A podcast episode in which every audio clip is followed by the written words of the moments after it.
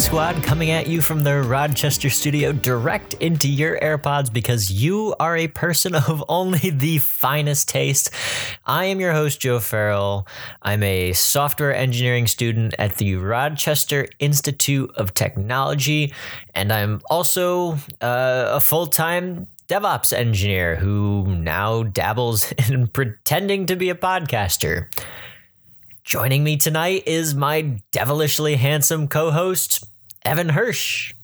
Tell them about yourself, Evan.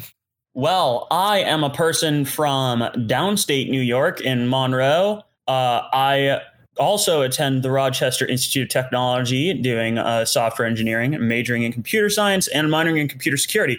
And I work for a company that was a startup 30 years ago, but now is just Microsoft. Ah, Um, that's so- a nice sweat. That's that's a good dunk. Thanks, thanks for that. yeah, yeah, Feeling good. yeah. So, uh, well, I'm interning for them right now, is really the way to put it. So, um, it's a time. I'm currently over in uh, Redmond, Washington, which is why it still looks like there's light outside because that's just what it's like here. Is the sun just doesn't set until like 9:45. So It's a little weird. hold on a second. So you're a Microsoft intern, but you're using AirPods. Does Microsoft That's not right. have some sort of proprietary product? Do they not have like, Mike, the Zune fucking headphones that you could Uh, they- they- Do they? first off, they actually the do have the? Surface headphones, and they're actually apparently pretty good. And I know what you're trying to do is you're trying to say, Evan, I need you to talk about the Zune HD for like 10 minutes to fill our showtime. And you know what, Joe? I don't I honestly am like having some reservations about doing that because I don't really know a whole lot about the Zune HD other than like it's this sort of like unattainable device for me. And those sort of cycle in and out for me every few months. Like a few months ago, it was the Game Boy Micro until I bought one. And now it's the Zune HD, which was like actually an unironically great product Microsoft built that no one bought, which, you know, happens in Microsoft's history is they built a few like really good products that like literally no one bought. And the Zune HD was one of them. And ironically, it's where like, you know, that whole Metro shit, like the whole modern design language that Microsoft built, right? The Zune HD, with that. no, the Zune HD was the first product to have that ever. And they were so like technically all of Microsoft's design language goes down to the Zune HD. It started there. I called it that was more of like a black marshmallow, but a black marshmallow. that's that's my memory of the Zune. Uh, well, I think my memory of the Zune was that Family Guy made fun of it once, and it was because like that's that's how old Zune is. Was that Family Guy was like a relevant staple in American like pop culture? Okay, but if if we measured if we measured culture by everything that Family Guy made fun of, I feel like no, we'd be in some pretty sore shape here. no, no, no. It was culture was everything that Family Guy made fun of, and the public kind of listened, right? Like if it was the butt of a Family Guy joke, and everyone was like, "Haha, that's funny," I'm not going to buy a Zune, which is basically what it was. It was, um, I think it was uh, there was there was some like cutaway Zune joke, and everyone was like, "Ah, yes, it's over. Ah, the. There it is, the Ah, Zune." Family Like, Guy. I, Family Guy. Uh, yeah, fa- family guys whatever but like i i don't know like the thing is i'm kind of there's there's a lot of like old tech nostalgia that i've really kind of been feeling recently like either if it's like portable music players that you download songs onto like actual mp3 players or like smaller phones okay, like i'm kind of wistful hold on, hold on to that thought for a second. So yeah the iPod Touch is coming back. Apple's bringing it is back the iPod Touch. mm-hmm Do you see a future in which Microsoft gives the No. Zune the old no second second college try where they're like, "Hey, listen, we went for that degree one time. We we flunked the fuck out, but we we think maybe on this second attempt we we might we might we might make it." So I'm thinking the answer to that is fucking no. the reason being, and granted, so here's some interesting thing. I don't really know too much about what's going on on uh, the hardware team, and if I did, I couldn't say shit. my so this is all coming from me as like tech fan. I just do my stuff over in Azure and I kind of worry about that. In terms of the hardware and in terms of services, so this is all just like same Evan that was in like 2008 and was a huge Microsoft fan and whatever. Microsoft killed off the Zune brand like a long time ago. They killed off the Zune brand in like 2013 and they replaced it with Xbox because they were trying to make Xbox like their iTunes.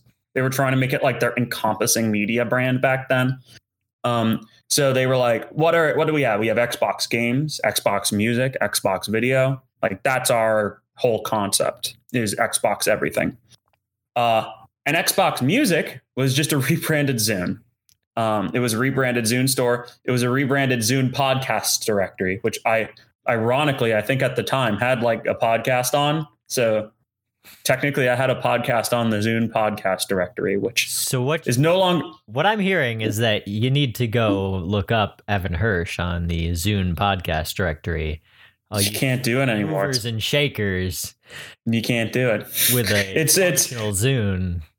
oh man, it's I I'm pretty sure like I still have old iPods with my old shit downloaded on it, and I- I'm gonna have to like burn them. I have an iPod Nano, like like a first Mm. iPod Nano. Oh my god, so lucky! That was my first ever iPod, and My I wish iPod. I still had it. The greatest. Yeah, I wish I still had mine. It's so fucking good. It's such a good device. And like I miss mine so much. I think the iPods I have now, I forget the exact generation number. It might have been the mm, the it, it I, I forget it. It might be the sixth Gen Nano. The sixth Gen Nano, or whichever Nano I'm thinking of right now, was the one that was the little square clip on that had the touch screen. Oh, right? I never had Oh. one of those. I also I- Those they were so cool. I they also so had cool. like the second gen touch. Hmm I had that also. Those are real cool. When I was like a a little kid. Yep. Or I guess I don't know. Was I in middle school? I don't know. You were in middle school. I was in middle school. We're this. We're we're basically the same age, Yeah, we are the same. more or less, except like give or take a year. But like, it's the the the touch was so so good. It was such a good device. Like, um, and the the iPod Nano sixth gen was almost like a micro iPod Touch that like you could use for mostly just music and whatnot. But actually, what if if you remember, you might remember this. What happened was back then, it looked like a small little square. So some people had the clever idea of making wristbands for it and turning it into a little proto Apple Watch. I forgot And- about that. Remember that? There was like a little the iPod Nano was this weird little like proto Apple Watch before Apple made an Apple Watch. They even put little watch faces on it later. They even updated it with more. Because they saw that's how people were using it. That was a whole thing for a while. That I It was. that was Nobody remembers it. the yeah. original- the OG Apple Watch was incredible. It was. It Oh. was. It was it it except for the fact that it had like I think very little accelerometer, so it couldn't detect when it was being raised. So it was literally all these people being like, "Let me check the time." Click. And All like right. to to actually see the time. But I think the number one thing that I've learned from this conversation is that Mhm. the Zune brand is available. Yes. And what I'm hearing here is that I should go out and take advantage of the newfound nostalgia for single use music players. I think single yeah, I think single use music players are definitely the way to go. I think you can also probably go back like and take advantage of like nostalgia for hit clips. Um hit clips. eh, Do you remember those? Hit Do you remember hit I hit clips are like these- hit clips. What in the world Hit are cl- hit clips? Hit clips were like, okay, so I'm going to say two words and don't freak out. Tiger Electronics. You know those guys? Tiger So- Electronic. What are these words? Okay, Tiger Electronics made every shitty toy you had as a kid. Tiger Electronics, that's the company that did it. If you were if you were buying a toy that wasn't made by Nintendo, Sony, or Microsoft, like or it wasn't a game console, before the year 2007 in a Walmart, and it had like a screen or some buttons on it, Tiger Electronics probably made it. and they made so much like proto media shit for kids. They made this tiny little music player called a hit clip.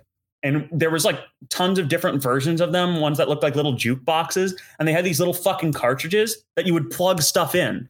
And these you plug in these songs and it would play like almost like an iTunes fucking preview of the song. Yeah, now you're remembering no, it. No, no, no. Were they the guys behind like those little boxes where you would like stack them and the little guys inside the boxes would like interact and like walk between the boxes? Oh, I think I know what you're talking about, like and this- almost certainly. It was like this semi dystopian like apartment complex for children. Uh, yeah, I. It was literally fucking uh, Tomodachi life for kids. Yes. it was. That's great. Um, and um, I like it, it's such a great like fucking. They make all the dumb shit that you that you had as a kid. Uh, and also, if it sounds like I was a little distracted, I was because as of right now, I just bought the domain Zune.rocks. Um, just to just to say, so Joe, we're going to capitalize on the Zune market because we own Zune.rocks now. We're gonna. This podcast is going to just single-handedly take over the entire Zune brand. We're we're gonna It's- we're gonna transition to being just a Zune centric podcast. Oh, hey, yeah, no, I'll call it uh, Windows Central. Um, I'm like, We're bringing we'll call back. it Windows. We're bringing Windows Central back, baby. I'm pretty sure it's still around. that website's not dead. Um, also, that wasn't a joke. I really did spend thirteen dollars for this joke. All right. course you did. Um, yeah.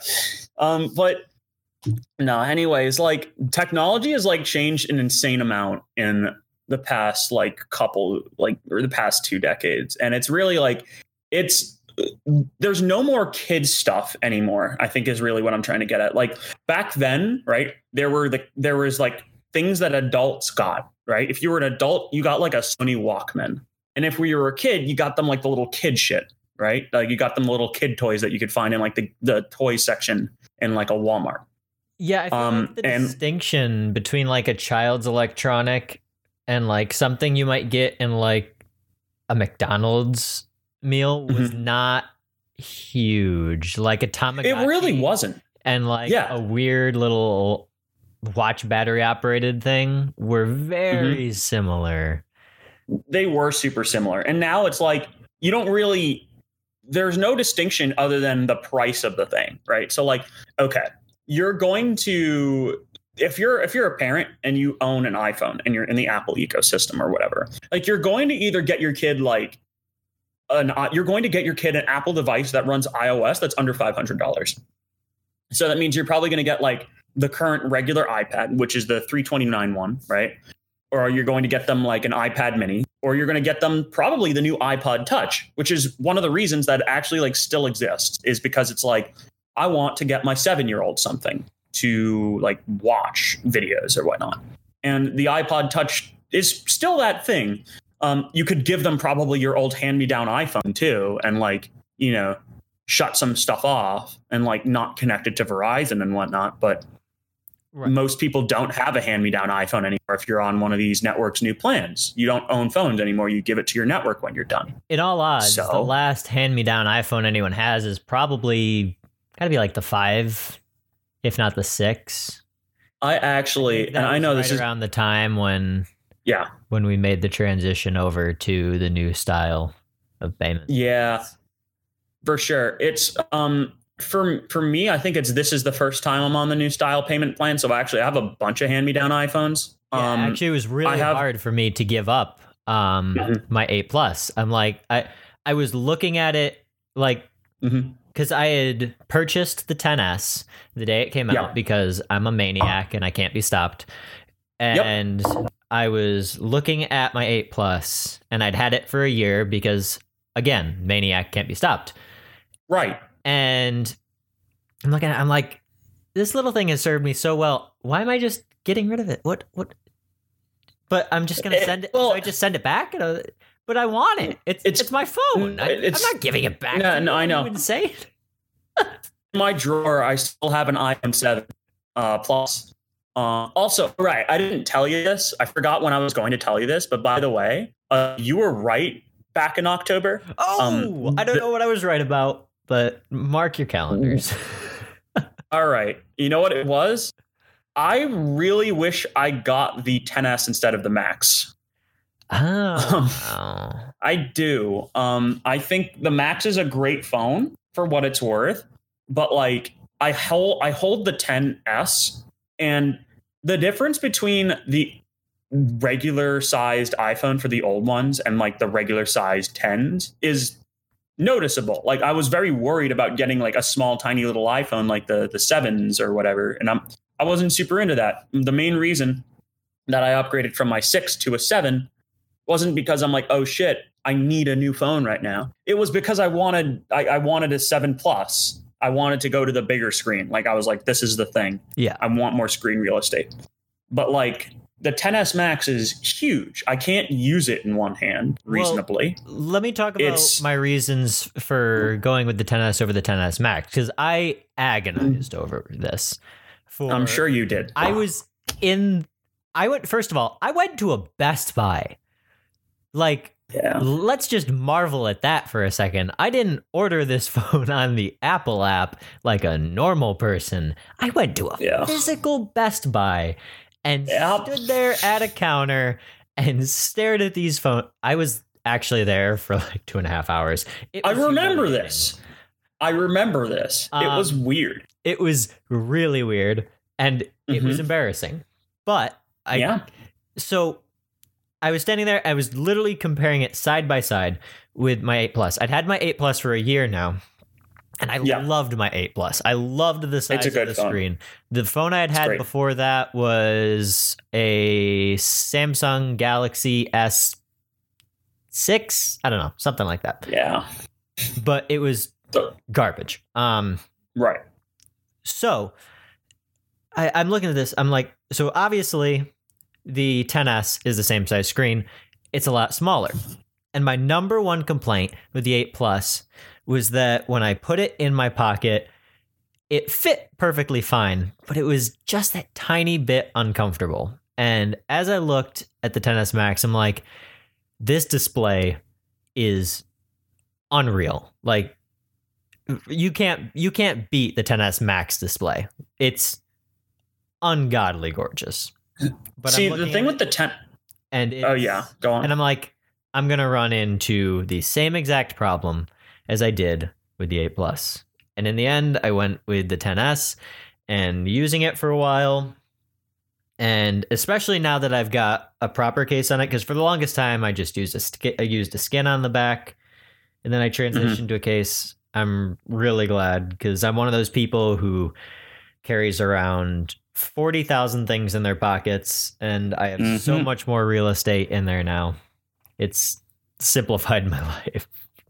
Oh yeah, I I use and this is not an ad. I use a peel case. Um, their cases are like so. Here's the thing. I'm I'm actually going to kind of tear them down a little bit. Their cases are super flimsy. They scratch incredibly easily, right? And their their their quality is not like 100% incredible. But they are the nicest thin case I found. So I usually like buy at least a few of them over the course of my phone's lifespan. Um, but they're also defense of peel. It's yeah. hard, if maybe not impossible, to create a case as thin as they do, and not Yeah. just have it be super easy to beat the absolute shit out of. Oh, for sure. Like your case is going to get beaten up like almost immediately, right? but it keeps the inside of your phone fine. Um, I, I got like the edges. Like mine was like Mhm. stretched to hell. It was a nightmare. Mhm.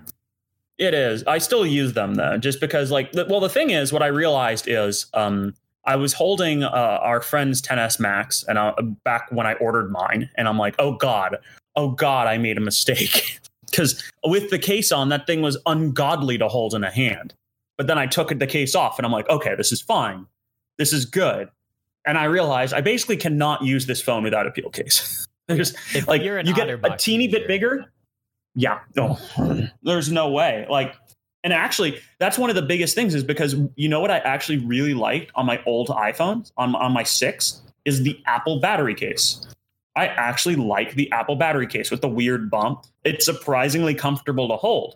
And the new Apple battery case not only also still has a lightning charger underneath, which is great since we're still on the lightning ecosystem, Mm. which by the way, Thanks. I don't know if you've for seen. We're, well, I, I don't know if you've seen. Apparently, this year it's- we're switching to USB C. Um, that's like that all the. last year too. No, no, they said they might do it. Did anyone Um, they said the iPad- like any But relevance now say this this time? No, no, no. Yeah, the the difference is so last year it was the analysts. This year it was the rumor mill.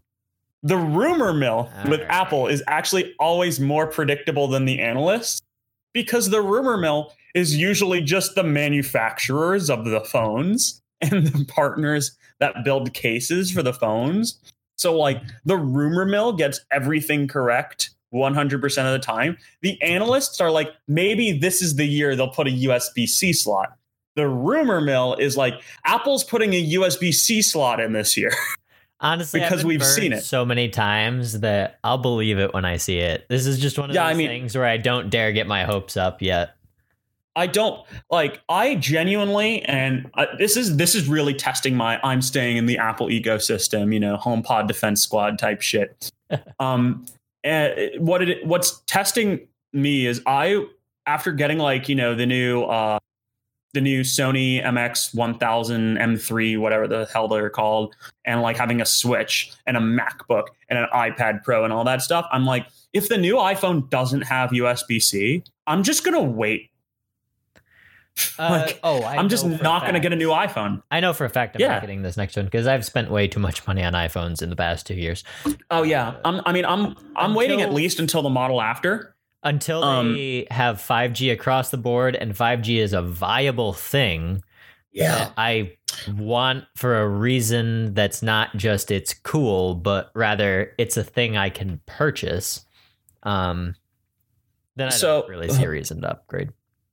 5G is pretty garbage right now for an insane amount of reasons, but that's like fact you have to stand on like a single street corner in Chicago, climb a Yeah. telephone pole, and Yeah. do a little dance, and you know, yeah, you have to like you know your right hand and shimmy, shimmy, shake. yeah grab like activate. also it's it's such a yeah no it really is like not great. And the other thing with it too which a lot of people don't know and i forget the specifics of 5g ironically like people on like the, the tech journalists know more about this shit than us but like the main thing about 5g is that it's not designed to be really a 4g replacement which is weird right? Like it's a very different type of technology. Like 5g is pretty short form like it is a short form, shorter wave, something along those lines, where it's it's insanely faster, but the towers need to be placed significantly more frequently. So like this is going to be a thing that's like in cities, like bigger cities coming to smaller cities, smaller cities. But and then like you know like campuses and whatnot, but like you're not going to get like a rural 5G network like maybe ever, you know, I because the the tap the, it's just not fundamentally designed for that. We'll have Um, to we'll have to do a more in depth talk on five G. For now, Right, I'm- we should uh, Yeah. move on and Hell yeah. actually get into some of the stories that we have because a lot of Sure. a lot of stuff is going on. First of all, Evan, Yeah.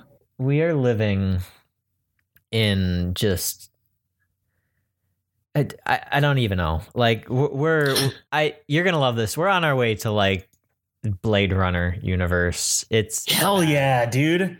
Should I get my art book out? I Oh don't have it with God, me. it's not good this is bad facebook has announced its own cryptocurrency and it's confusing because it's not their own cryptocurrency so So, yeah, do you want to explain it or shall i sure. I'll explain.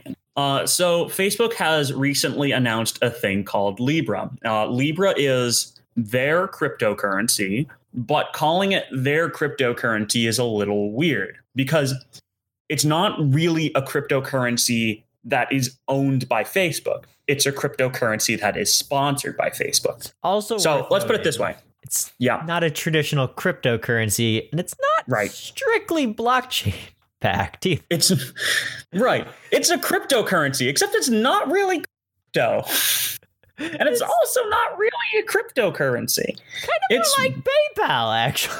It kind of is PayPal, but like the kind the thing PayPal.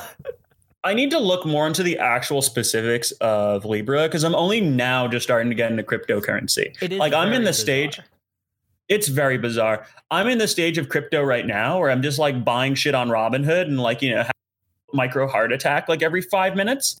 Um, so once I get past that stage and I actually start putting some of it more on my wallet and I start like, you know, actually like looking into the blockchain, start writing shit for it. I always wanted to write stuff on. Oh, backing up a little bit. So, cryptocurrencies are based on a technology called the blockchain. The blockchain, in not even really in layman's terms, it's a glorified word for decentralized database, right? The blockchain is just a set of things that have happened, right? That a, an insane amount of computers around the world, including possibly yours, all have a record of.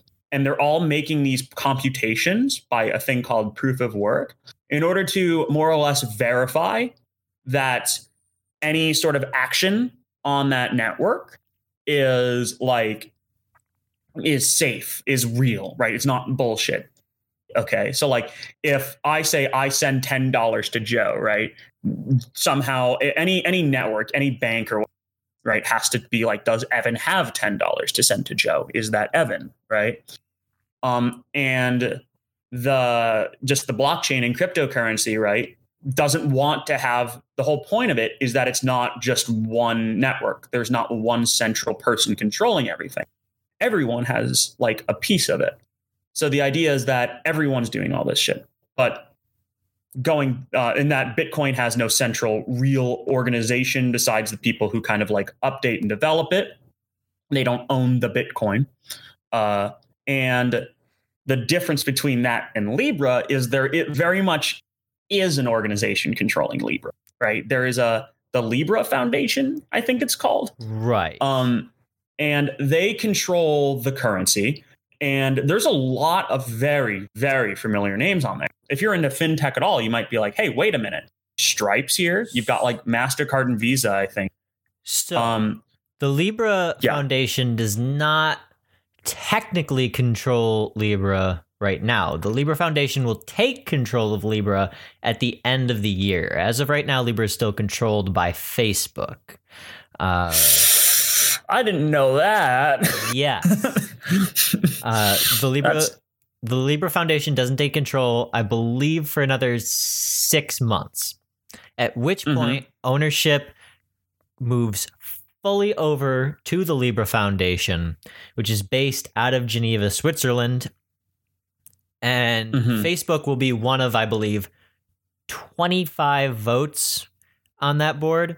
The goal yeah. is after the first year or the first so many years, they're looking to have a hundred governing members of the Libra Foundation.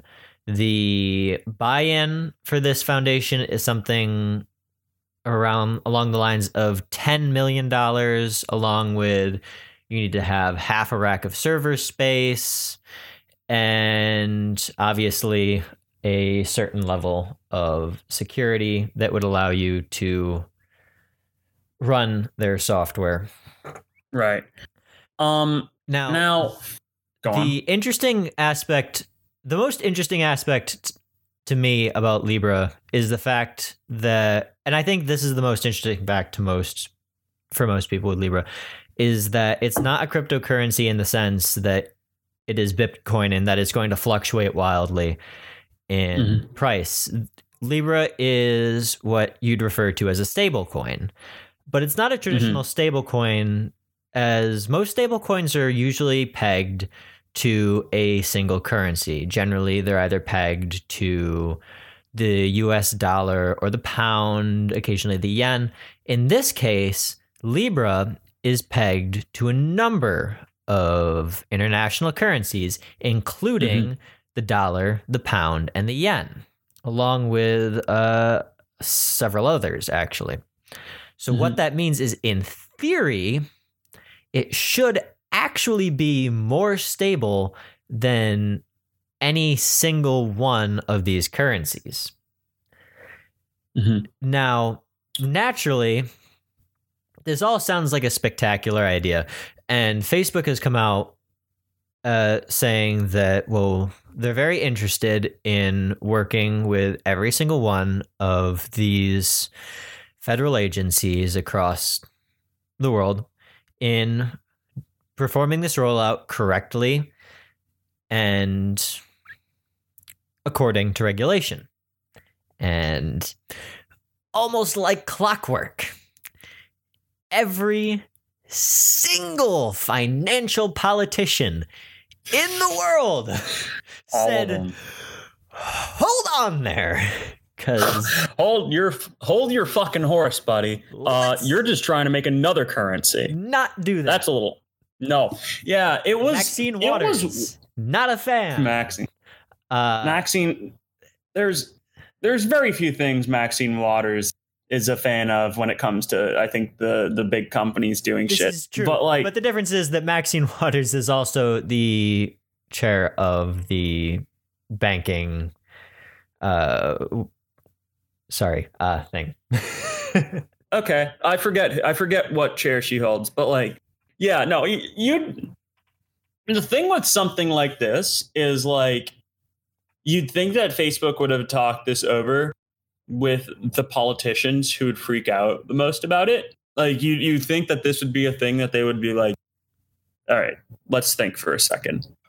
We're building a, a currency that is not designed to replace the US dollar, but is like essentially targeting a very specific market of sending money overseas and internationally, right? Like which let's be fair, that's going to be their initial market is like sending money overseas because Right. remittances the are clearly their initial market. for sure and it's like it's not something in the united states we think about because we essentially have 50 little micro countries that are all one big country and most people we know are like you know within the united states and let's be honest you don't have friends who are in canada like i don't have friends who are in canada even though it's actually like you know for the most part closer to me and where i go to school than like you know downstate because borders are crazy and um and sending money across those borders is even crazier but there's a whole lot of shit that goes down. The primary target for Libra in this scenario is, for example, the Iranian who's working in, say, uh, Quebec and sending Mhm. money back to Iran. Normally, Right. you'd pay something like, I believe, maybe 7% in remittance tax on that, which is a really significant portion of any Yeah. amount of money you're sending back Oh, by sure. sending it via, for example, Libra, you avoid this 7%. It could be reduced down to literally tenths of a percent to just the, the amount that it costs uh, the servers to stay running. And you've saved Mhm. yourself thousands of dollars a year. Oh, for sure. And like it's um what the advantage is, right? Is that essentially once there's if if there's like a global stable coin, right? Then all these tech companies can essentially like avoid most of the hassles of like dealing with big banks of like dealing with like you know national relation or like national like regulatory policies involving money and financial transfer. Like there's there's so much to be gained here. And i think like one of the big reasons that you haven't seen an insane amount of like disruptions in the financial tech industry is because there hasn't really been like okay current cryptocurrency isn't like it's not a good replacement for any stable fiat currency right? Like you've you've got these fucking crazy bitcoins which cost insane amounts of money to even acquire and like you know send places because of the massive server costs. And they're also incredibly unstable because they're not tied down like you said to any like stable currency. So um the idea that like some coin can come in and like disrupt that, pretty fucking awesome. Honestly, I've wanted that for a while because I thought the tech behind like crypto is really cool, and it sort of like gets past all the the big roadblocks from like disrupting financial stuff. Um, so like, uh, there's there's entire companies that have been founded on connecting people to their bank digitally. I think there's one called Plaid or Plate or something, right? That's entire job is like we felt we have an API that allows you to log into their banks. And this is what like you know any financial like app like Robinhood or uh, something along those lines uses. But once you have this like money API that people actually use, because let's be fair, people aren't using Bitcoin, right? Like I think I have Bitcoin not in the way that it's intended.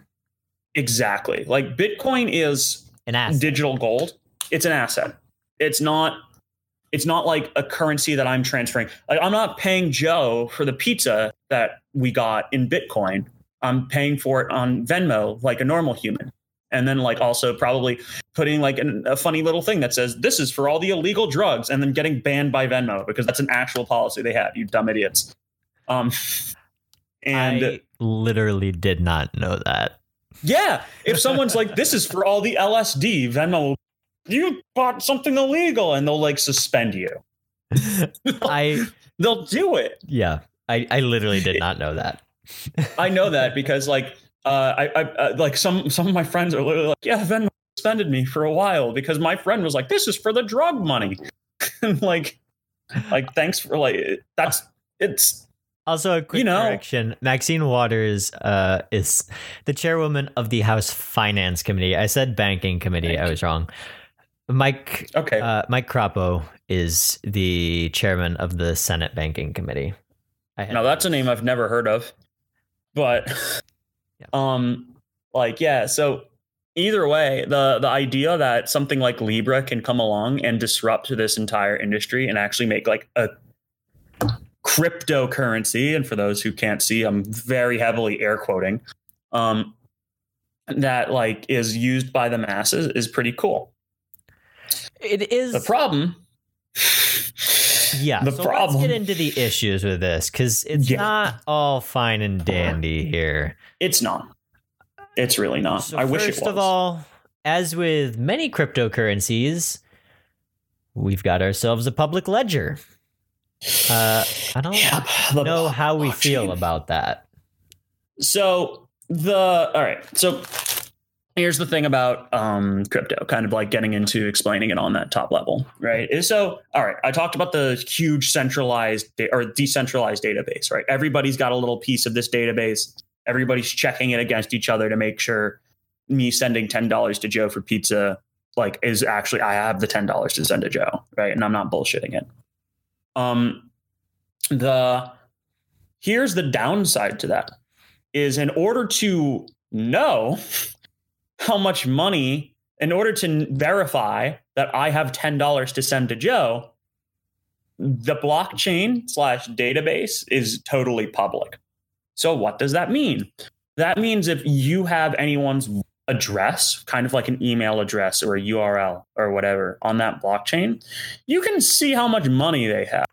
You can have you have a public view of their wallet and what they've got in it. And you can see what transactions they've made to what other wallets, because that has to be public, more or less, um, in order to make the blockchain verifiable. I know there are some blockchains that have some forms of anonymity. I haven't really looked into those and how they work.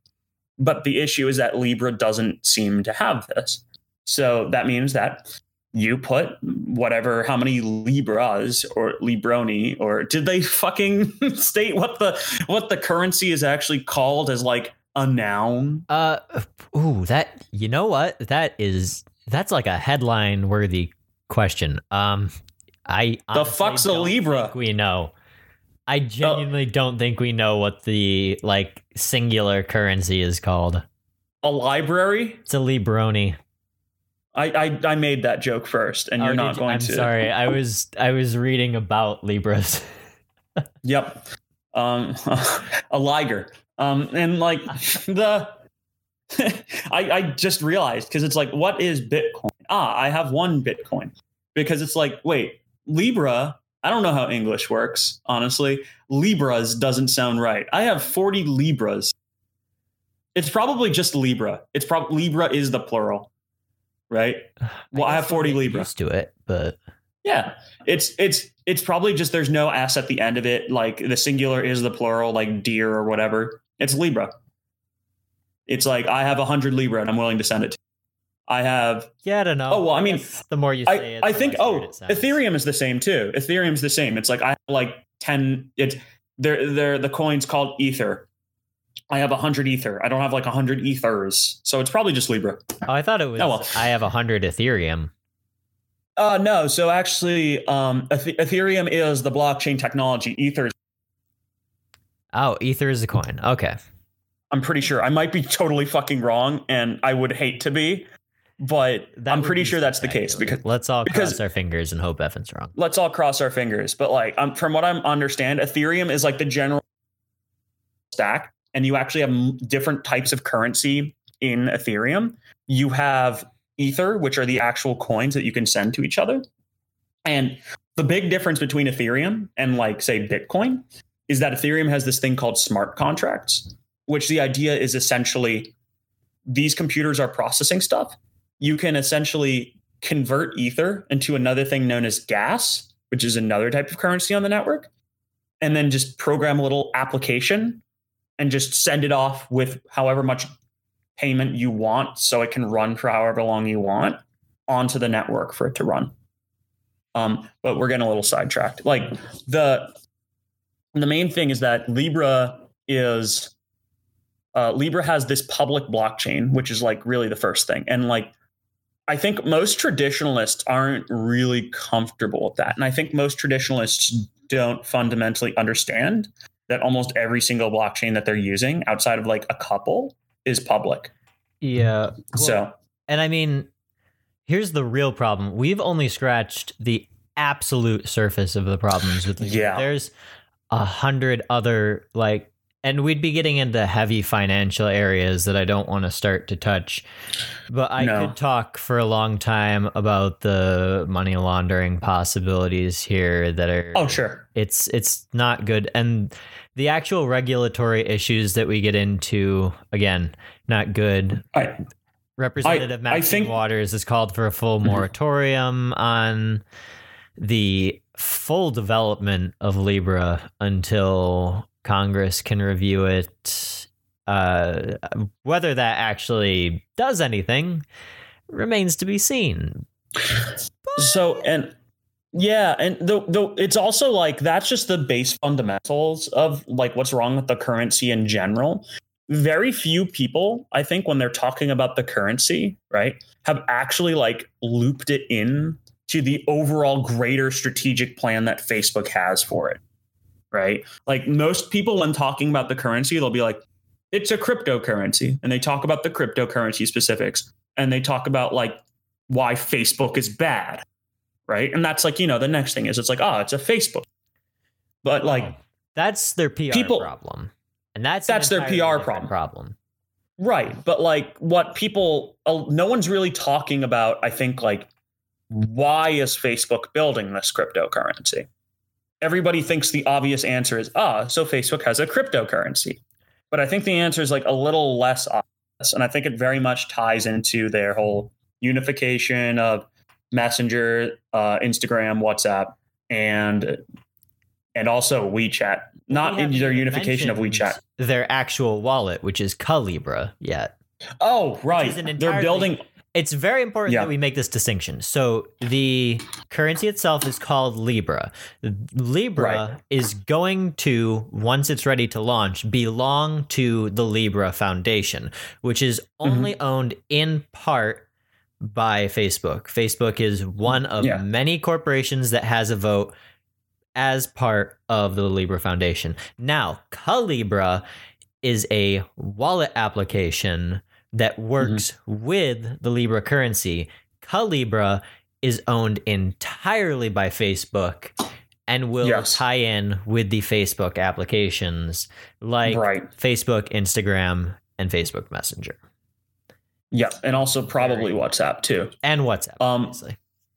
And now, what Facebook's really announced, like about a couple months ago, was the fact that they want to unify all of those platforms, right? They want to unify Messenger, Instagram, and WhatsApp, which will be completely honest, is the only platform anyone under the age of 55 is using. Um, are those three? No one is really using the Facebook app. It's like, and it's kind of sucks because, you know, Facebook doesn't have to make the Facebook app better. They have no incentive to. They already own their competition, right? Like, what's their worst case scenario? People are using Instagram more than they're using the Facebook app. Oh no. What are we going to do? Are we going to have to make this other platform better? No, because we own the other platform. Um, and what they're essentially trying to do is they're trying to connect Messenger, WhatsApp, and Instagram into becoming one messaging platform. And then they're trying to put Libra as like the financial protocol that's underlying those messaging platforms. Um, now they're basically trying to create like the world's messaging platform, which you might be like, wow, that's crazy. That'll never work. What country has a single application that controls their entire economy, controls their currency, controls what they're allowed to do, controls their government identification, controls. Ev- well, and you understand that what I'm talking about isn't a joke. It's how China operates with WeChat. Like exactly. for people who, if for people who don't know, People who WeChat. haven't caught on yet. This is Yeah, WeChat- literally how China works. This is how China works. China has the, and it, it's incredible because most people in the United States do not know. The only reason I know this is because I have friends who have families in China who have like, you know, done study abroad programs in China. And they like to come back and they're like, this is crazy. WeChat runs everything. In fact, it's actually the biggest reason that Apple can't really sell phones in China. They Now- tried, Here's what I'll say. but From a technological standpoint, it's uh, it's a global marvel. Like I yeah, firmly believe that what they've achieved is technologically spectacular and fascinating and on a scale that blows my mind. But from oh, for sure. a data privacy and human rights standpoint, it's it's a nightmare. Uh, I had to double check my portfolio to make sure I didn't own Tencent anymore. Um, because I I'm not sure what our disclosure policy is. Uh, I don't know if we need to disclose whether or not we work for our own shares of stuff when we talk about it. Um, but like Only if you own I don't know. enough that it makes a difference. it doesn't. I don't own enough of anything. I don't have that much money. Um, but I mean, I'll probably do it anyways, just because, like, even if I own like a single share of Snap, which I own significantly more than single shares of Snap, because again, I love gambling, boy. Um, That's basically all it is. uh, yeah, it's whatever. Short Snap, don't short Snap, please. I've got a lot writing on this. Um, Uh, but so- episode about Snap. Facebook, yeah. So WeChat's just incredible. Uh, it's a privacy nightmare. Uh, Facebook's looking to alleviate those concerns. Their whole thing is, hey, our platform's going to be encrypted, where WeChat was not. Right? WeChat is essentially a tool of the Chinese government. They can see everything. Most people there don't care, right? It's the it's the pro to the con, like it's whatever. It's like, yeah, just don't talk about rebelling against the government. You're going to be fine, right? It's whatever. Like daily life carries on. I'm not really talking about it. Um, Facebook's whole thing is we want to encrypt the back end of all these systems. First off, because it helps to it, it it's well, first off is because WhatsApp has an encrypted backend. So unless they want to decrypt the backend of WhatsApp and essentially make like literally all their progress on that app moot and one of the main reasons for using that app non-existent, um, they're going to have to encrypt the other ones too. And the second one is because Jesus Christ, Facebook has an insane amount of privacy concerns surrounding their company and surrounding how they track data, surrounding how they keep data, surrounding how uh, people have access to that data, surrounding security breaches, blah blah blah. So they have to kind of do this. Like it would, if they if they like said we're going to unify everything and not encrypt everything, horrifying. No, no one would stand for it. Um, Well, and The- encryption.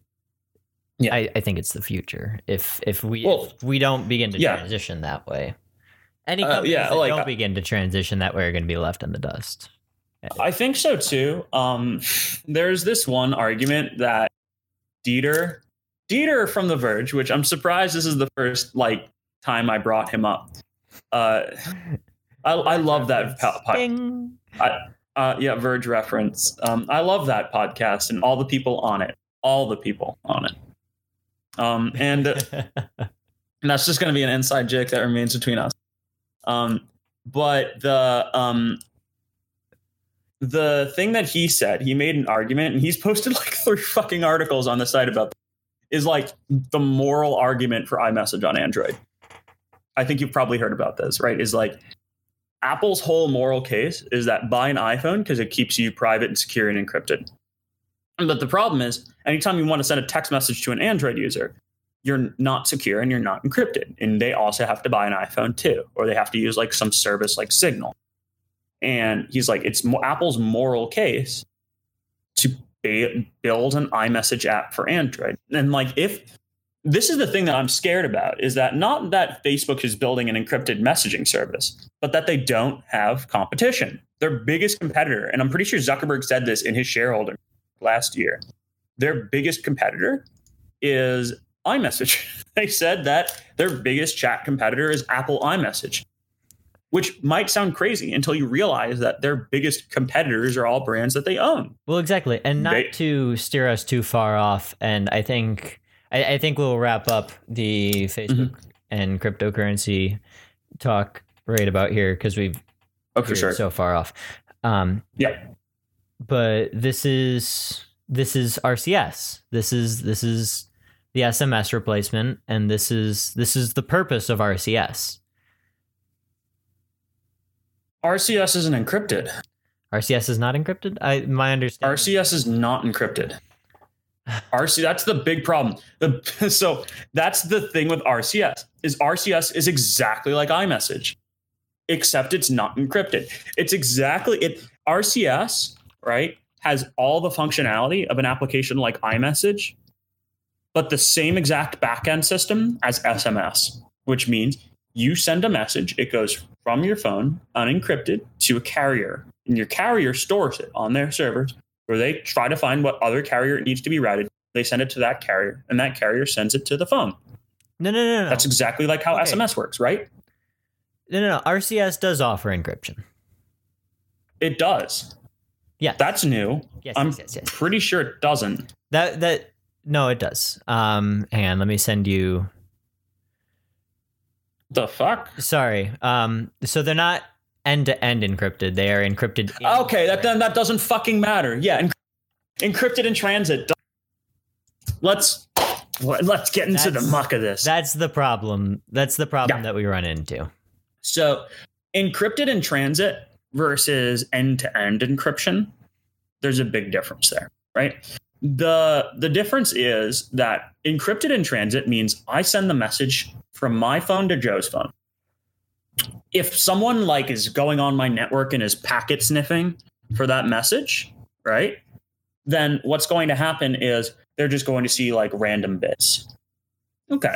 So that's pretty good. That's like, you know, basic security 101. I'd hope to God that every single like packet you send out of your fucking computer is encrypted in transit at this point. Because if it's not, then anyone anyone on uh, a fucking Starbucks connection can figure out your goddamn bank information, and they should not be able to do that. So encrypted in transit isn't like, you know, oh, that's nice. It's the bare fucking minimum. I'm pretty sure. uh, I'm not sure if SMS was encrypted in transit. So hey, No, this might be a slight step up. SMS is Um, wide open. Yeah. Now, end to end encryption means no one can see your stuff without some form of authentication to prove that they are you, either passcode or face ID or whatever. Um, the most prominent now, most messaging services I would hope have end to end or or have in transit encryption. I think Messenger has in transit encryption now. Now, I Um, will say that I am not an expert in RCS messaging or SMS messaging for that matter. Um, Right. particularly because they don't work via traditional um, internet systems, but rather their own, Right. Their own uh, pri- proprietary infrastructure. So Right. when RCS says that it's encrypted in transit, Mhm. in theory, the only people that should be able to read your messages would be your carrier. That's a problem. That's a big. Right. It would be your carrier, the carrier that you send it to. Right. Okay. So let me explain why. I have a question, and I want everybody to try. I want you to call up your carrier, go on the support line, and be like, I'd like to figure out the most recent text messages I sent because I don't have my phone and uh, someone else has it. Now, what's going to happen is they will probably transfer you to a support associate. They you ask for verification, like you know your mother's maiden name, like you know pet, all that fun shit. And then they're going to probably transfer you to someone who has the ability to check all the SMS messages that you've sent on your account. Um, Oh, Why is this a problem? You don't even have to call a support assistant. yeah. You can get this online. This Yeah. this is So actively available on the Verizon website. Right. So why is this a bad thing? Okay. Like the only person who's going to get into a support thing is me. Here's why it's bad. There's this thing called social engineering. Uh, what's happened is over the past couple of years, uh, computer security's actually gotten pretty fucking good. Most things have like it's not you know nothing is unhackable, nothing's unfallible, but systems are getting more secure because we're putting we're making it harder and we're asking for more proof for when someone's logging in. Like you might have noticed when you're logging in, your phone's we've sent a text to your phone, enter these six numbers, or like something's popping up on your phone asking you to click yes. This is all great because that means anyone who needs to log in has to have access to your phone. Unless it's SMS, which is another thing. The the big thing is that if the only thing that you need is standing between you and some information is another human being, you can trick that person. You can socially engineer that person. And there have been, there's this one really great, uh, I forget the name. She's a she's a security researcher. She literally like called up uh, a carrier and like did this whole crying baby thing and like faked, you know, I have a crying baby. I need to get into this thing, you know, blah. And she just got into someone else's fucking phone account with their permission, right? They were there, but she just got into their account and she could like see text messages and shit. Like, if you get access, if you get that type, it, you can trick these people. And unless you have like some password or unless like you have unlocked the physical device that you have used to send the message, no other system, I think, should, and this is this is an Evan Hirsch opinion. No other system should be able to re- send or or should be able to read the stuff that you have written besides you and the people you have sent it to. Because otherwise, the the ones that because then you have some centralized like point of failure that can be tricked if someone wants to get access to your data. I'm pretty sure that's also how like the Jeff Bezos fucking voicemail thing happened. Remember that shit? I do. Or the Jeff- this. This The- so like the Jeff Bezos text messages, this all this be- stuff can The Jeff Bezos one would be the. Oh crap! Now I've forgotten it. This the Jeff. I think it was the one where- where he was having the affair. Yes. I'm pretty sure like that was just Jeff some Bezos person who up. tricked his cell phone carrier and just got the stuff. Because SMS is a non-encrypted standard. Your cell phone carrier is not going to be super secure for you. So these messages can be easily read. Um and that's also why when people are like, "Oh yeah, the code was sent to your phone through SMS." there's some security people like me are a little not great. So, oh well, that's my fucking security rant. Jesus Christ, we need to switch to something else. All right. Well, let's move from our Ah. security rant. Um, I've taken two courses in this shit, boy. I know everything. absolutely everything. Let's move Everything. to something else we know absolutely everything about for sure. Yeah. Or at least thirty-five dollars worth. Uh, the Raspberry Pi Four. Hooray! It's here. Ooh. I'm so excited. I'm so happy. I already bought it. Did you buy it already? Yeah, I bought the desktop kit, sending it to my house. Um, I'm I'm so all right. I might be buying it right now. So I have a hardware project I want to work on over the summer. I have like an idea for this cool thing, and like you know, worst case scenario, or I, I might like end up kickstarting it if I can actually prototype the fucking thing. Um, but in my, I, I've always wanted to get into hardware, and I've never really done it before. Um, and in my backyard, there's this little like you know shed, storage shed that we use for a pool. Um, and what I did two years ago was I actually took an old monitor, took an old keyboard and mouse, Raspberry Pi 3 uh, Model B, and created my own little like tech workshop in there. Uh, and this year, I plan to do it with a Pi 4, soldering irons, the whole deal. I'm going to build some, um, so that it's like you know I'm not fucking like doing that shit in my house. um, and the Raspberry Pi is such a cool little fucking workbench computer. It is the coolest. It's the Raspberry Pi is just a toy for nerds. It really is. It's it's it's the nerd toy, and it's so fucking great. Oh yeah. Um, what what type of stuff have you done with your Raspberry Pi? I honestly, I have not done anything super exciting. I've built some, Really? uh, retro gaming emulators. I Oh, that's fun. Played around with. uh, Honestly, mostly mine is just a little work server at the end of the day. Yep. Because So, I uh, am just yeah, honestly super bankrupt when it comes to creativity and i just Mm-hmm. need somewhere where i can walk away from my house and not have to be paying for computing time That's fair. I I genuinely so I for I have a bunch of different servers for stuff. I have my web server for my website, which is just running off of a VM in the cloud because I don't want every single person I know connecting to my home network, even if it's super firewalled off. oh yeah that's Not a huge thing i don't do i do not use it Yeah. for a web server Yeah, This it's a bad not idea. connected to the this thing is not connected No. to the internet in any significant way that anyone else can reach it it's Right. right. So I have I do have right now home um or uh, not a computer a vm that's running off my gaming pc at home that i have to run some game servers um but it's not you know connected to my main website or anything.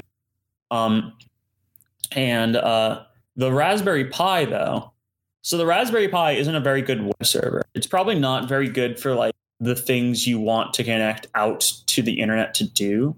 I think they're advertising the pi 4 as a media server but like i'm gonna have to I'm to be scrutinous about that one. I'm to like, you know, throw, I'm going to throw an external hard drive on it, which it has USB 3 support now. Woohoo. So I can get a nice little hard drive, maybe throw some media on. i think But- you could get away with that I think you might. The the thing is with the Pi 3 is you certainly were not able to. So I'm very still skeptical. Like I think yeah, for for me it's very much like I see all the ports and I'm like that's cool, but I want to see how that thing performs like, you know, when I not in my hands, but in my SSH hand. So Um, let's take a minute and let's uh, let's go over the specs here. So it's got a USB C power supply. It's got gigabit Ethernet. It's got two USB three ports, two USB two ports. It comes with either one gigabyte, two gigabytes, or four gigabytes of RAM. The processor is not listed here. Do you see it in a convenient place? Uh no. But- I'm gonna I think uh I think the most interesting thing is Oh. that they chose to go with micro oh sorry. Yeah, I got it. So micro HDMI ports. We've got two of them. Yep. So the there I remember them talking about this. The reasoning was because they were like, this is the only way we get m- m- dual monitor support on the board. Why in the world do you need dual monitor support on a Raspberry? I don't know, but Who, I don't know. But who yes, was it's- asking for dual monitor support?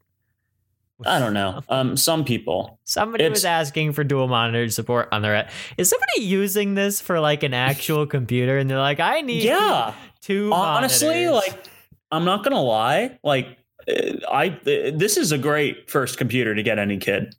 Like I know it's like, oh man, it's a Linux computer, and like what, what the fuck my kid's just gonna grow up to be some like neckbeard on g talking about Gentoo but like i no I, it's actually a great first computer for your Here's a kid big question because- Can you run Fortnite on a Raspberry Pi? There's, i don't think fortnite has a linux port does not have a Linux port. All right, all right. Here's um you could probably actually run the android version uh oh yeah you, You could- you definitely could. Uh, you could run the android version on maybe Okay, I don't know. Fortnite. Okay, you could almost Uh, definitely run the Android version. Now the other I mean- question is, yeah does Minecraft have a Linux port? Which I'm uh, minecraft it does. doesn't just have a linux port minecraft comes for free on every raspberry pi You're kidding me. no Why did I not know that? How long have they been minecraft uh like i think since the original What? No. um you yeah. are a dirty liar. No. Uh yeah, Google that. I'm sorry, Bing it. Um uh yeah, get the Yeah, it's called Minecraft Pi Edition and um it's been it's been a thing on the Raspberry Pi for a while. I don't know if it's like 100% the full edition of Minecraft, but it's been there. Uh, and um, you can get the you can get the full edition running because Minecraft is just a Java game. That's insane. I guess I never. Yeah, Well, I've I've, I've always it's wiped. it's hidden I've always wiped it's my just- Raspberry Pis the second I got them. So I guess. I Oh, yeah, never no, it's- noticed. It's it's hidden in the default version of Raspberry, from what I know. Oh, it's Um, it's just okay. it's it's in the default version of Raspberry, and it's in one of those like, but it's there, and it's, but like you know, it's a cool little thing. It's got like music stuff and whatever. well, there um, you go. I've- That's that's everything a child needs. It is. Um, I I mean, dude, I was fine with like fucking um. A Windows XP com- or Windows like 95 computer. I played fucking Lego Island on that shit. I played like, you know, uh freaking Space kid Cadet needs- 3D pinball. Is Lego Island that Mm-hmm. stupid Windows pinball game Yep. and Age of Empires? I didn't play Age of Empires when I was young. That's probably why I turned out to be a normal. Yeah. Well, I don't know about that. I don't know. Maybe I am, but um, the power over Ethernet enabled. Ooh, I did not realize that they built this in. So I follow this really great YouTube channel called Node. Not the not the big gamer. Uh, it's N uh, like Node, but with like hyphens between all the letters. He does a lot of really cool maker stuff, and he also is a pretty big open source decentralization advocate. Um, he created this kind of like prototype Raspberry Pi that he essentially allow that um, is power over Ethernet enabled. And what that means is that there's a special type of Ethernet cable that actually can deliver power, like a USB cable. yes. And what that means is all you need to do is plug your Raspberry Pi into an Ethernet cord These are excellent. and it's powered. Yeah. So the fact that that's built in is awesome. Um, Honestly, There's- this yeah. this four is super extra. Uh, yeah, it's between the USB three, uh, the the powered Ethernet port, and the fact that it has Yeah. dual monitor support in 4K, it's It's really incredible. unnecessary. it's super unnecessary, but I think what they're trying to do basically they were I like they made the one, then the two, then the three. And I think they just don't want to do that as far as the foundation's concerned anymore. And that's why they kind of just left the Raspberry Pi 3, I think came out like four years ago. Um and they might have made some slight improvement models and like in terms of cost and whatnot. But the Raspberry Pi 3 more came out four years ago. I've got Um, uh, specs on the processor now.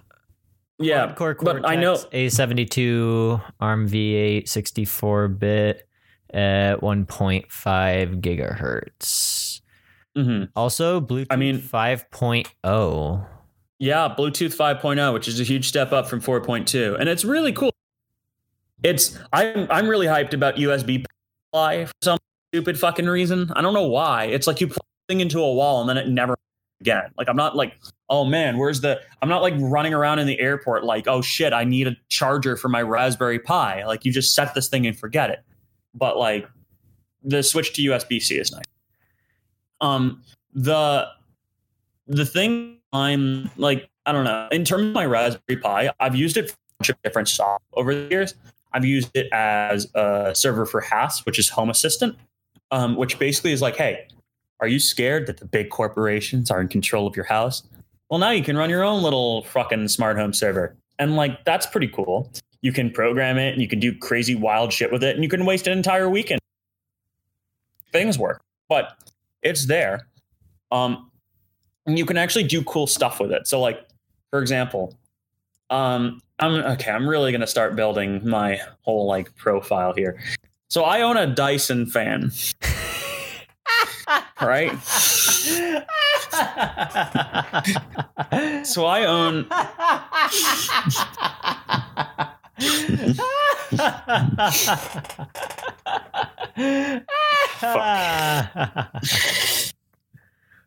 So I own a Dyson fan. I own the hot cool purifier. I got it like I think it was on sale. It was only 350.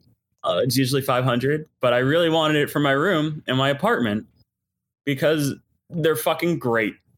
Um, and the thing about those is they have a they're con- they're smart home connected. You connect it to your Wi-Fi. Ooh, cool.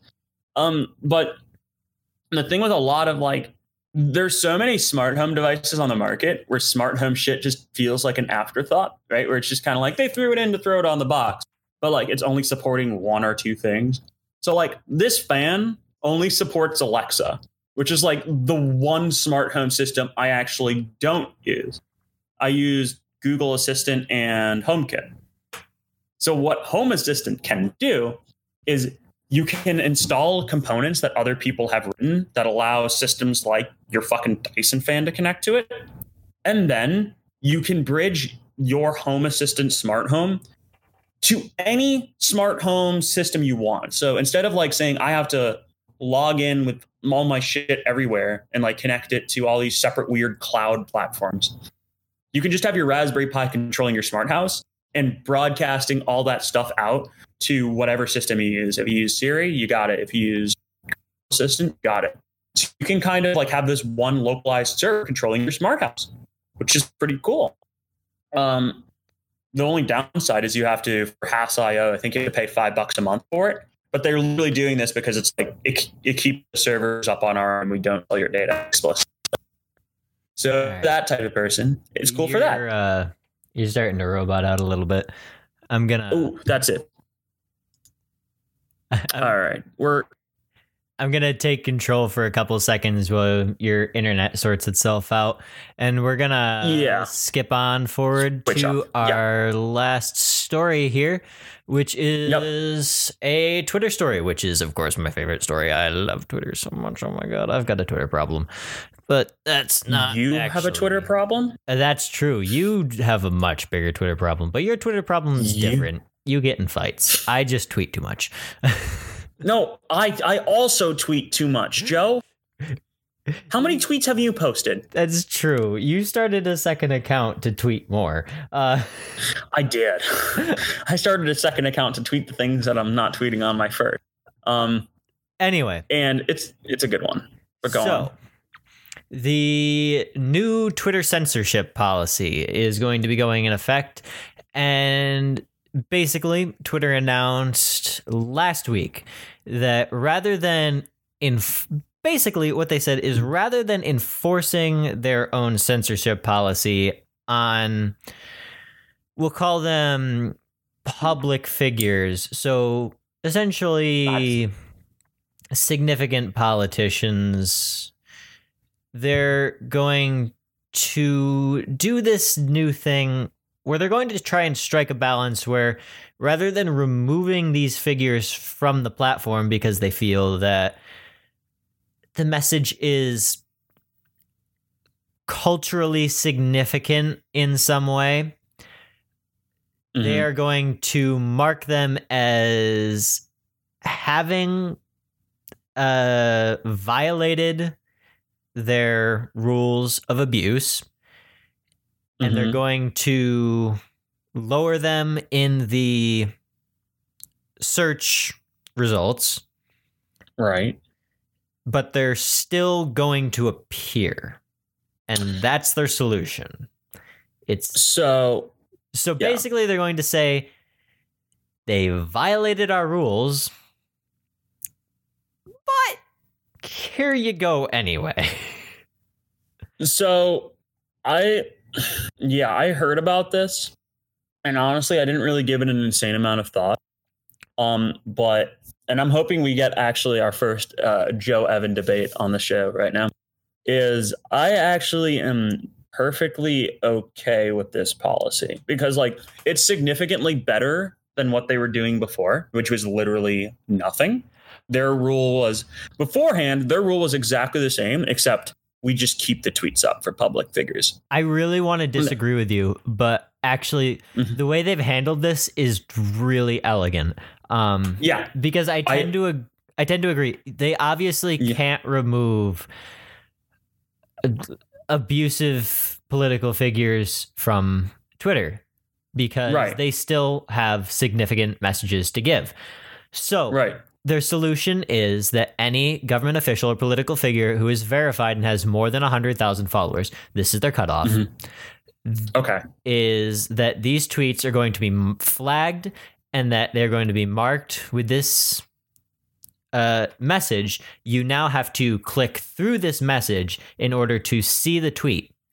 And Yeah.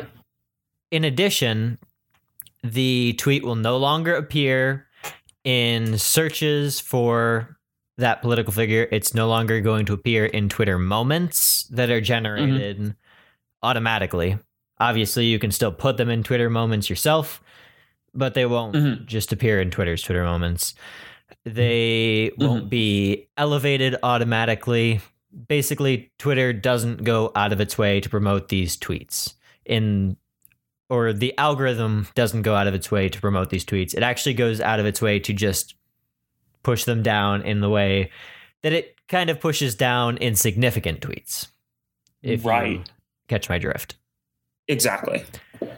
Which Mm, is so- a fairly elegant solution. Yeah.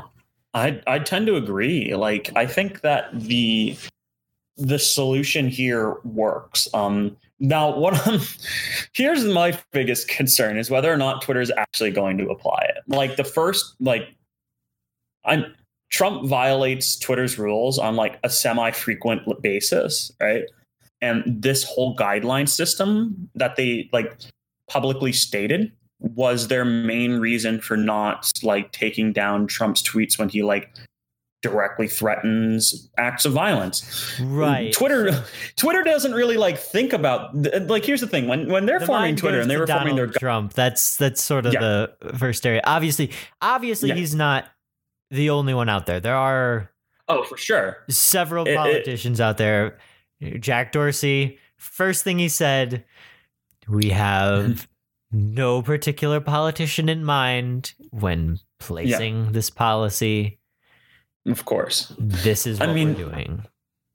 Dorsey has to. And like as much as I kind of like shit on him for doing this, like he has to placate the right. He has to placate the politicians that feel like they're being like abused or misaligned or whatever. The same way Zuckerberg does. And the reason being that like these platforms fundamentally don't have real competitors. Like what's Twitter's real competitor? Gab?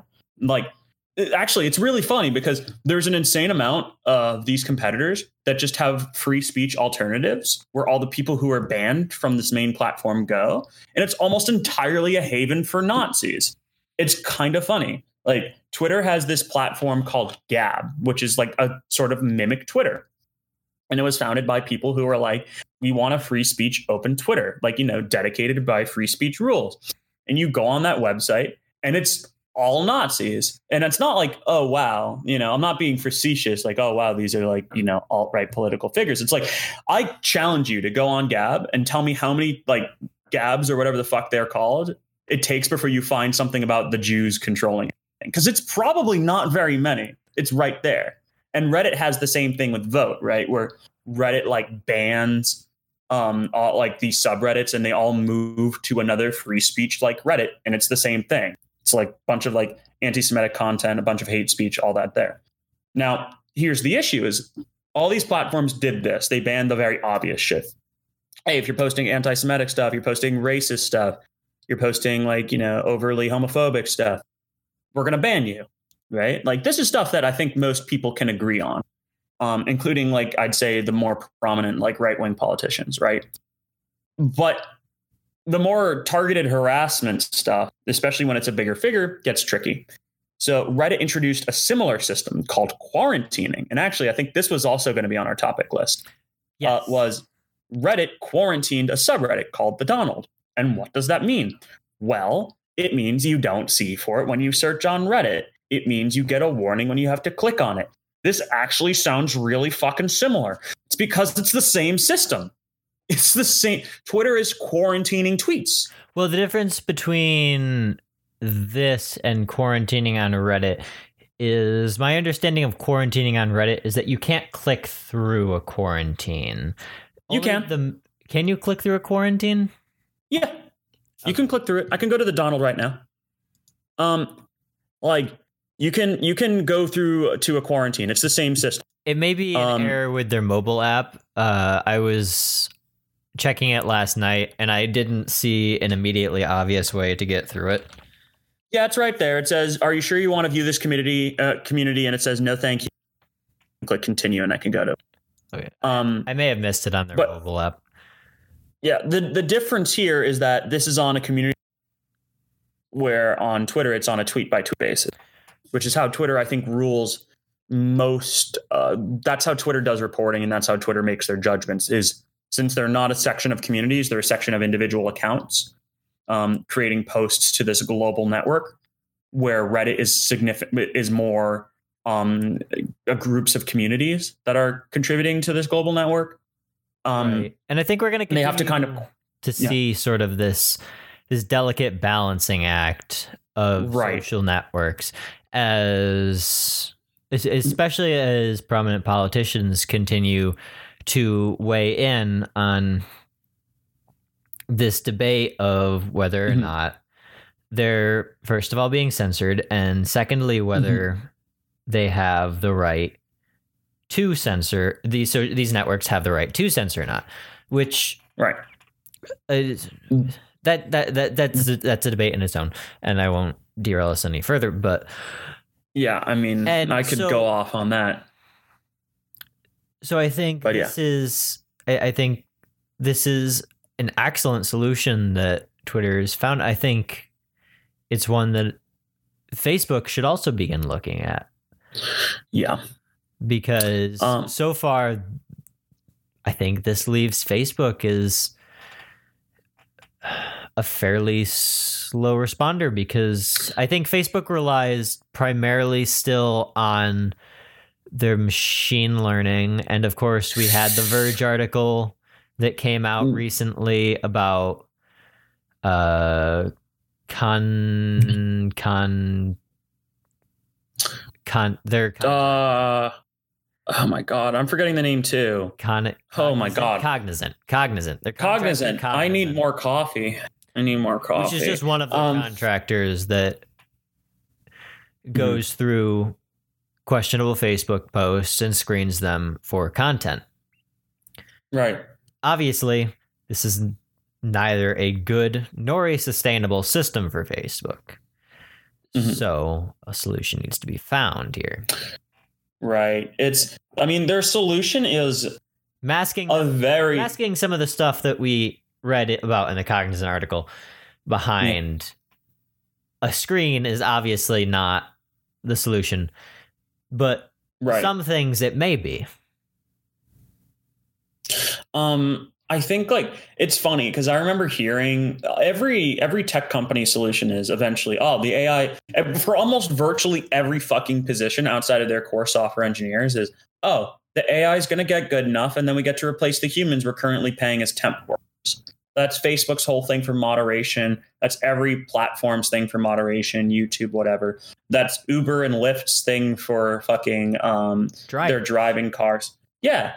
Like every company that fundamentally pays humans to do a thing that isn't code their core product, right? Or sell their product. Like if you're not working at a company HQ right now and you're making money off them, chances are you're not like th- that you're part of their plans to like cut you out in order to make more money.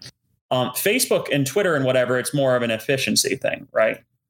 because they're like, hey, these AI are better at like, you know, judging these policies and applying these policies than a human is, which might be true, right?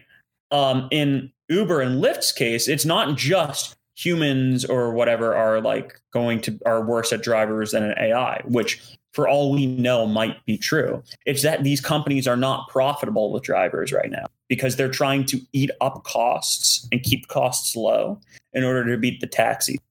And they are losing money here.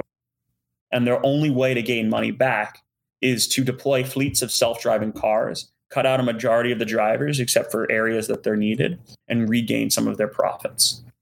Um, but like going back to like just kind of overall like the the the Facebook moderator thing, it's it's kind of crazy because we have this idea that AI is going to be better at a, like applying this type of content and like censoring these things like Twitter and Reddit and whatever than humans are. But like arguably the whole quarantine system that Reddit and Twitter are implementing is way more like fucking gray lines than does this have swastika? Yes, no. That's stuff like an AI is great at, right?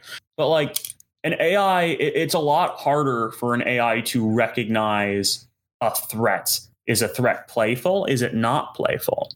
Like, you know, I make playful threats to my friends all the time. And this nuance slash subtext is shit AI is not fucking good at and probably won't get good at for a long ass time.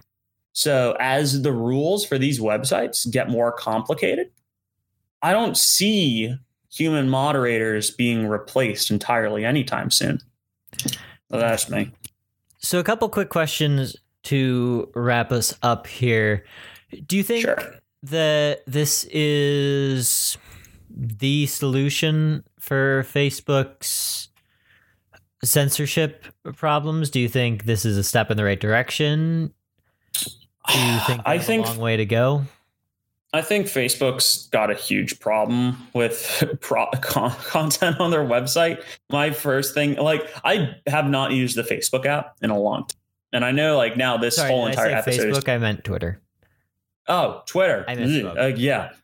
So, okay, thanks. Uh, no worries. I was about to ruin my chances of ever working. Um, so, do I think this? Um, do I think this is the solution to Twitter's problem? Yeah, I think this is a pretty elegant solution to stuff. Um, I think that this is probably the best case scenario. Is like I if Trump tweeted something horrible, I don't know if I want it removed, right? I want, I like the fact that there is proof and evidence that it happened. When you delete a tweet, the only proof you have are screenshots, which by the day become easier to fake.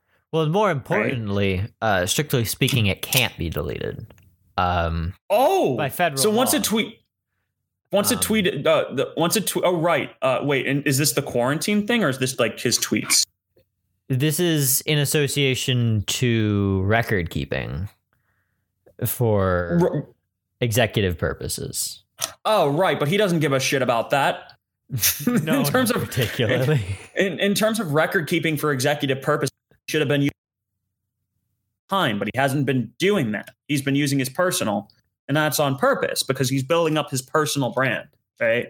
Like, uh, like there's this whole system of like POTUS and like VP and those accounts. Like Pence is using the VP account. God, we could do of. an entire show on that. We should do a we could show. But like, yeah, no, we should. We should do it. We should. That would be cool if we start specializing these things. But like, so fucking strictly speaking, he doesn't give a shit about this. But like, I guess going back to it, I think that the overall quarantine thing is a great plan. I what I'm curious to see is actually whether or not they enforce it. Yeah, um, I'm well, hoping they enforce it. I, but I don't have too much faith because don't forget that this current policy was like a thing that they only announced after years of it already being enforced and people wondering why prominent politician stuff was not being deleted for violating the same rules. Um, I do think that I'm so I'm I'm still not a huge fan of it because it creates two classes of citizens on Twitter. But there already was two classes of citizens on Twitter. There already there always has been multiple classes of Twitter users, right? So like pretending that like the the rules are the same for the president of the United States on his personal verified Twitter account with 7 million followers and me, a person who has a 2 to 1 following to follower ratio who goes to a college is pretty fucking crazy, right? It's not. Like when you become a public figure, the rules around you significantly shift. And Twitter as kind of this mimic and foil to the way that we communicate in real life, just on a global scale. Kind of has to be that. It really can't be something else. Um, and because otherwise, if it starts like um, applying these like rules and where I, I agree that like all you know like harassment and all this shit's pretty bad especially from a politician and they still block it and they still like you know enforce it on a regular level most normal humans if the pol if if the newsworthiness of twitter goes somewhere else twitter's entire value proposition is gone if exactly. tomorrow people wake up and the thing that Trump said isn't on CNN any, or isn't on that that's on CNN or whatever news network they watch isn't here's a tweet he posted anymore, then most of the immediacy, which is Twitter's entire value proposition, is gone. Right. And people like one thing I think I forget who said this. It's one of the tech podcasts I listen to. It's either Recode or fucking Verge. Um, what someone said on one of those two podcasts is like you go to you go to a place like Gab, right? And conservatives don't like talking on Gab that much because it's just them talking to themselves. No one wants to just talk to themselves. I can guarantee to you that wherever the conservatives like entirely move, like if if the big target for the other side moves off your platform, the opponents are going to follow right? Like the reason Gab isn't successful right now is because like no major conservatives are using it because otherwise liberals would go there to like, you know, where they are. Um, and it's vice versa. So that's why I think this whole Twitter thing makes sense. I think it's definitely a wait and see scenario, but I, I, I do believe it's a step in the right direction. I think I have a lot more. I, I think I have a bit more faith in you. I think yeah. I think the problem before is that they were clearly unable to enforce their abuse policies. Like it was just an obvious non-starter in the first. Place. Oh yeah. And I think and this is something they actually can enforce, which right. is a lot better than something you can't enforce. So right. I've I have a significant amount of faith that they actually will enforce it. As for the amount of backlash they'll face, as for the amount of efficacy it'll have, that remains to be seen. I have a fair amount of faith that, again, it will have a fair amount of efficacy and that we will begin to see a shift in tone.